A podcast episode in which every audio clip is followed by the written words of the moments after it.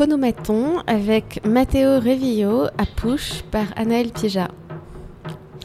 Merci beaucoup Matteo Revillo de nous accueillir dans votre atelier à Pouche, cette ancienne tour de bureau où 180 ateliers d'artistes ont été installés jusqu'à la fin de l'année. Vous êtes né en Espagne Voilà, c'est ça, merci à vous. Je suis né à Madrid. Vous êtes né à Madrid. Qu'est-ce qui vous a conduit à quitter l'Espagne pour faire euh, d'abord un premier séjour en Angleterre et pour venir vous installer à Paris? Ben, je, je, pense que quelque part c'était déjà un peu hérité, faut-il avouer, parce que mes grands-parents avaient déjà émigré euh, depuis la Murcie.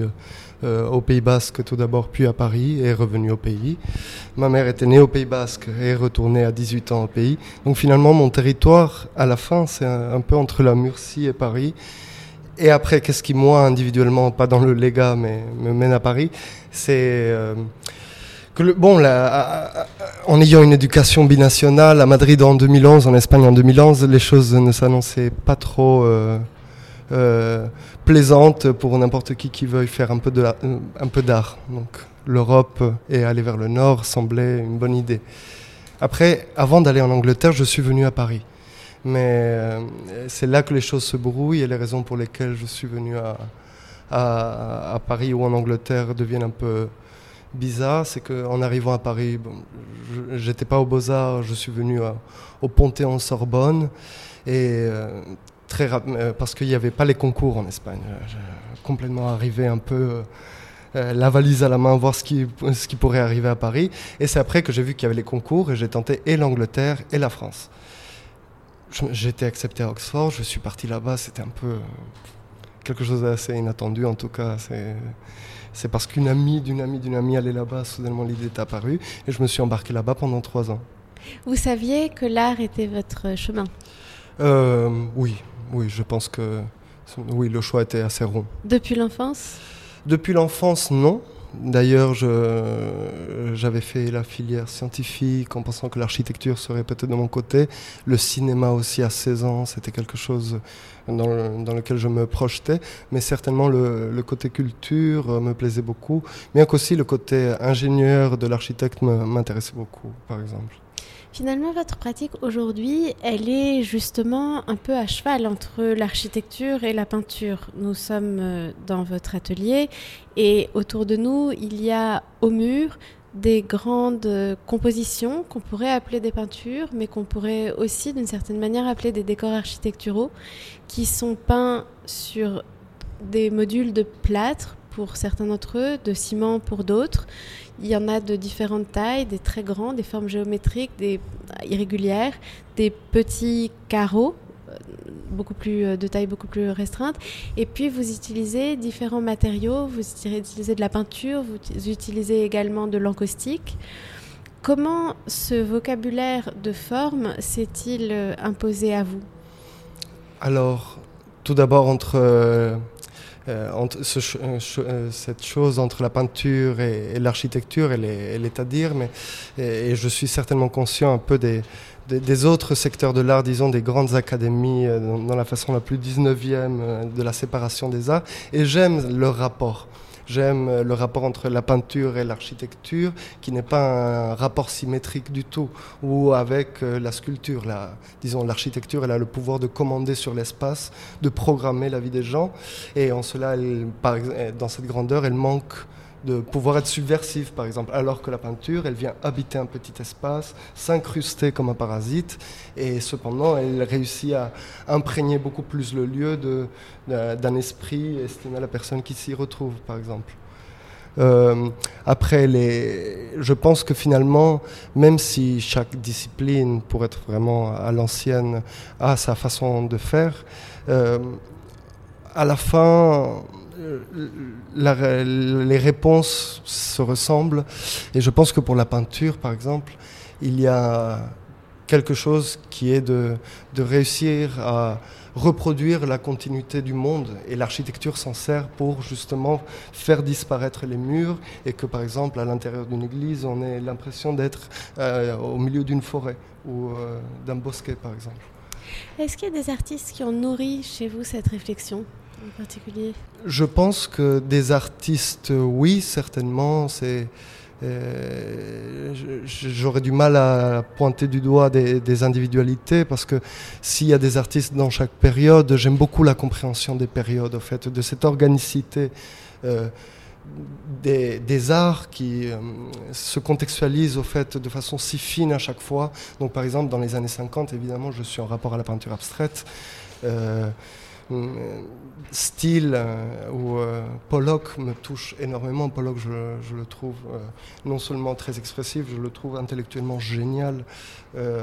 après, beaucoup de temps après, disons après que la peinture se soit effondrée, Anselm Kiefer, qui est vu comme un néoconservateur et qui m'a dit d'accord, l'art est mort, ben, regardez à quel point il peut, il peut travailler avec. Donc à chaque fois, je trouve le peintre ingénieur de son époque qui a su comprendre euh, quelque chose. Et du coup, c'est l'institution de la peinture en particulier qui me, qui me touche.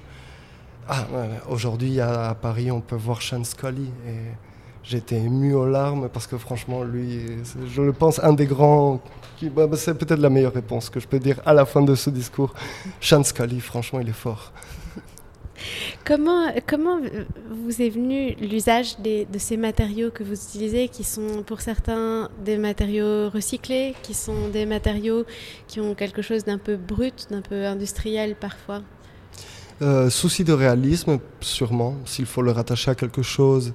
Euh, les années 60 en France et le nouveau réalisme, c'est une voie par laquelle ces choses-là ont essayé d'être captées et que la peinture si elle veut avoir un lien avec l'architecture et jouer à cette ambiguïté-là, elle a un problème autour de la couleur, par exemple, ou de la matérialité de cette couleur pour jouer cette ambiguïté entre décor architectural avec les matériaux de la construction ou l'image de la peinture.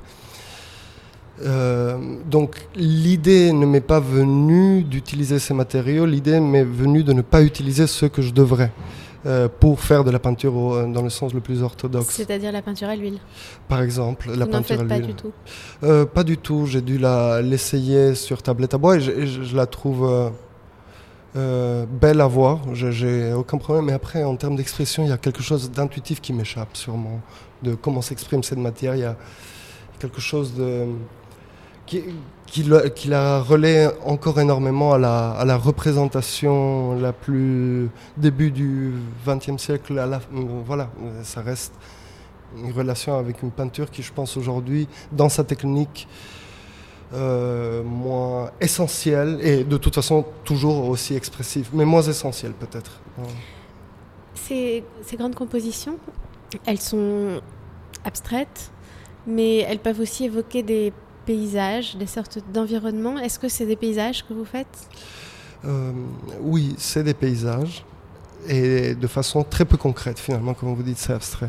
Le paysage, à la fin, c'est une sorte de sémiologie, non de, Ah, là, c'est dehors, ou là, c'est l'ensemble. Et finalement, la question de, paysage, pour moi, c'est celle qui hante un petit peu toujours la peinture, ou qui lui donne ce sens, qui réunit toute la peinture en un seul corps, qui est cette idée de reconstruire la continuité du visible. Et ça, c'est le paysage. C'est pas une petite peinture, c'est une eh, c'est pas une image, c'est une peinture qui réussit à ressembler à une fenêtre ou à casser un peu euh, son isolement total ou à dominer un peu le monde qui l'entoure.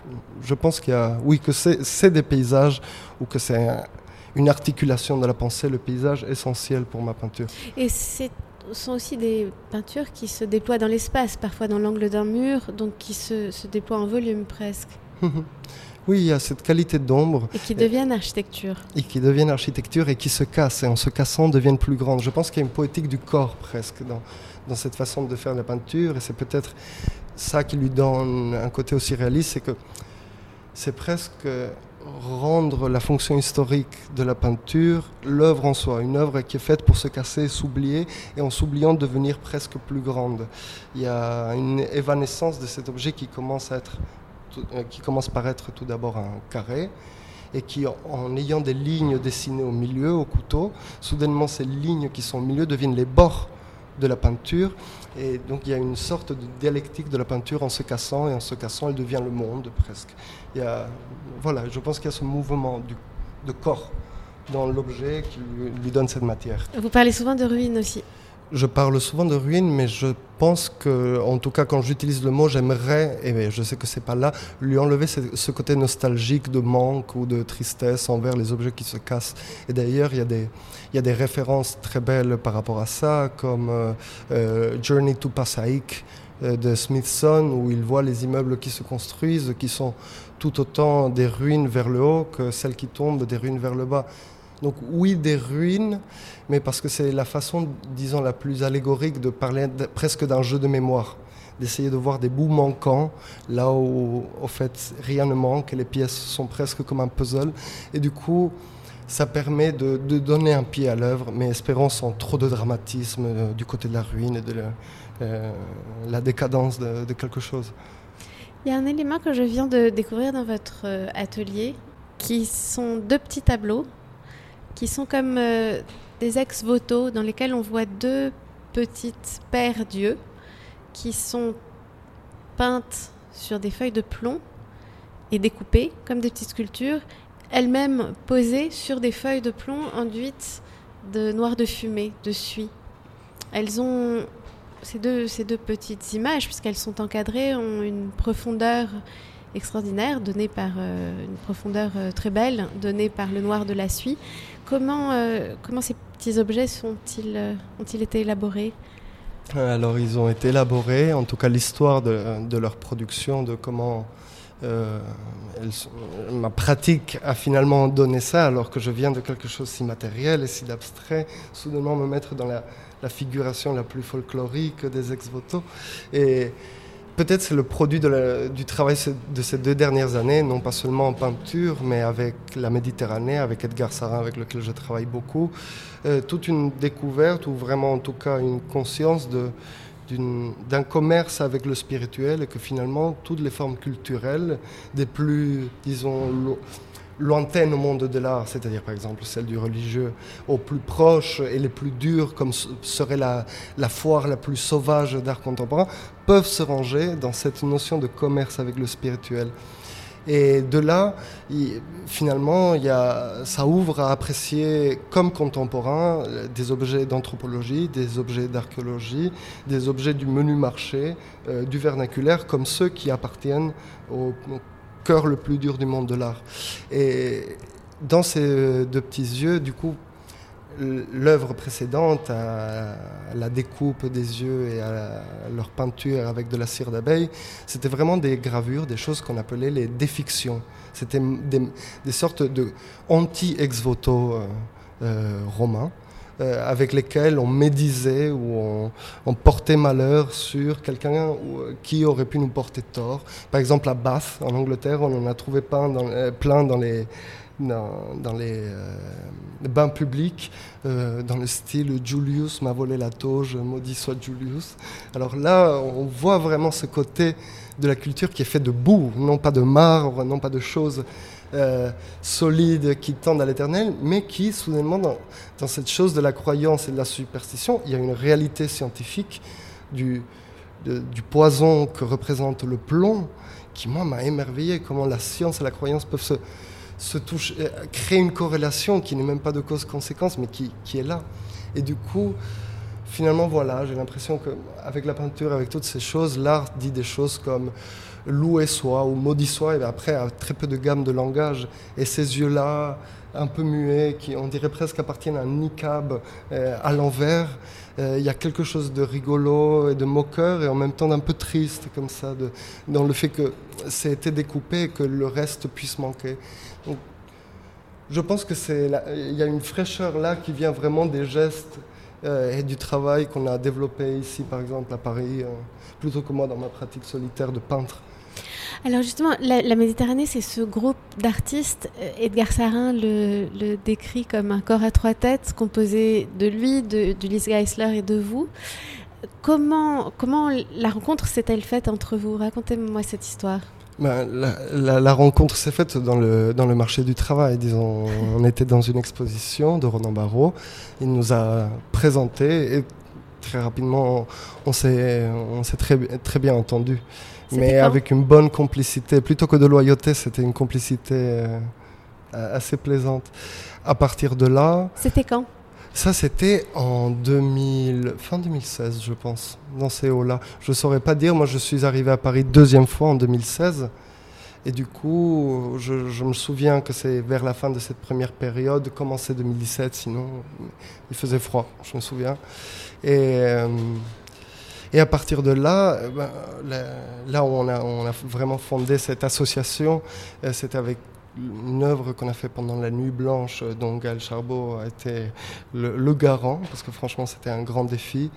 On a créé une assez grande manœuvre presque, euh, plus qu'une performance, c'était une grande manœuvre sur l'île Saint-Louis. Euh, ça s'appelait le Titanic reprise, où l'île était insularisée par des blocs de béton au bord des ponts et deux tonnes de matière en forme d'argile, de paille et de sel déposées sur les quais de l'île et 300 personnes qui en font une usine euh, de folklore et de patrimoine. Donc il y avait voilà, il y avait un peu de tout cet environnement de gestes, de sculptures et de porosité entre les différentes façons de se représenter la culture qui étaient déjà là. Euh, à partir de là, euh, moi j'ai aussi commencé à revenir à Madrid dix ans après être parti. Et à cet instant-là, on fonde de la Méditerranée, moi en tant que saisonnier, Ulysse Geisler, euh, historien de l'art, et Edgar en sculpteur, euh, nous avons trouvé acceptable ce modèle d'exposition qui était un expériment d'exposition. C'est presque apprendre à faire des expositions, plus que essayer de faire des expositions. Je pense que ça, ça donne un peu la teneur peut-être. Vous, vous conservez chacun une pratique individuelle, une pratique euh, à part.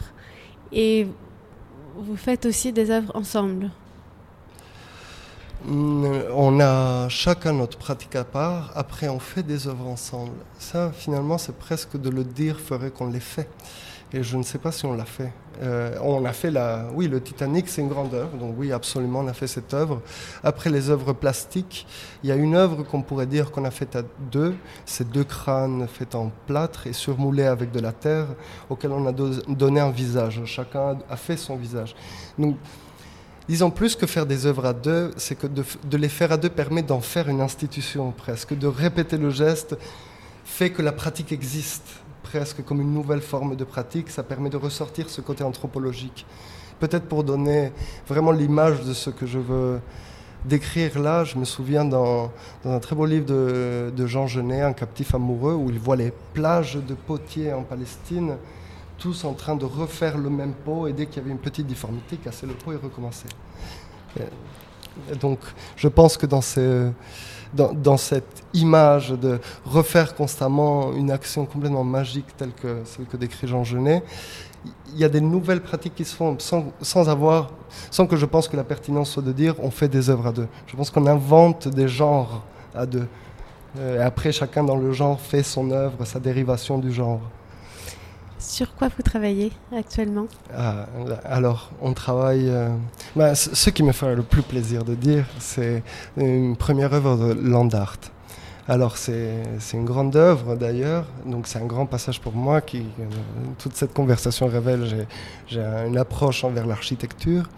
Euh, ça arrive dans une abbaye du XIIe siècle vers Valladolid, en Espagne, où on prend le plan de masse de cette abbaye euh, et on la transpose à quelques centaines de, euh, de mètres, l'église pardon, de l'abbaye, on prend le plan de masse et on le transpose à quelques centaines de mètres de la construction originaire. Et alors là, là où il y avait une colonne ou un appui euh, de l'architecture au sol, on plante un palmier qui remplacera la colonne. Il y a une petite voie d'eau qui monte tout au long du tronc en faisant des spirales jusque dans les palmes. Et là, l'eau ruisselle par les palmes. C'est un plan d'église qui pleure comme ça par terre. Donc là, ça, va être... Ça, je pense que c'est euh, ce que je travaille en ce moment. Mais la raison pour laquelle je dis ça, c'est parce que ce que nous travaillons en ce moment, c'est un peu non seulement avoir notre pratique individuelle d'atelier, mais toute cette capacité presque de, bureau d'architecte à générer euh, des œuvres d'art dont nous ne sommes pas forcément les, euh, des artistes euh, ayant pratiqué ce terrain-là, comment dire En tout cas, d'ouvrir des nouvelles, euh, des nouvelles sections de travail qui sont généralement pas trop ouvertes aux peintres, mais qui, à travers ce travail collectif dans la Méditerranée, où nous avons aussi Milena Charby qui est architecte, par exemple, on est ouvert à pratiquer ces, formes beaucoup plus puissantes peut-être dans la capacité d'expansion qu'une peinture qui a ce côté un peu plus... Ben, moi j'essaie d'être un peu plus subversive, un peu plus expansive, mais toujours contenue dans un espace. Donc voilà, ça, je pourrais dire, ça parle assez bien de, la teneur des projets que nous entreprenons moi-même et avec les camarades. Merci beaucoup, Matteo Rubio. Merci à vous.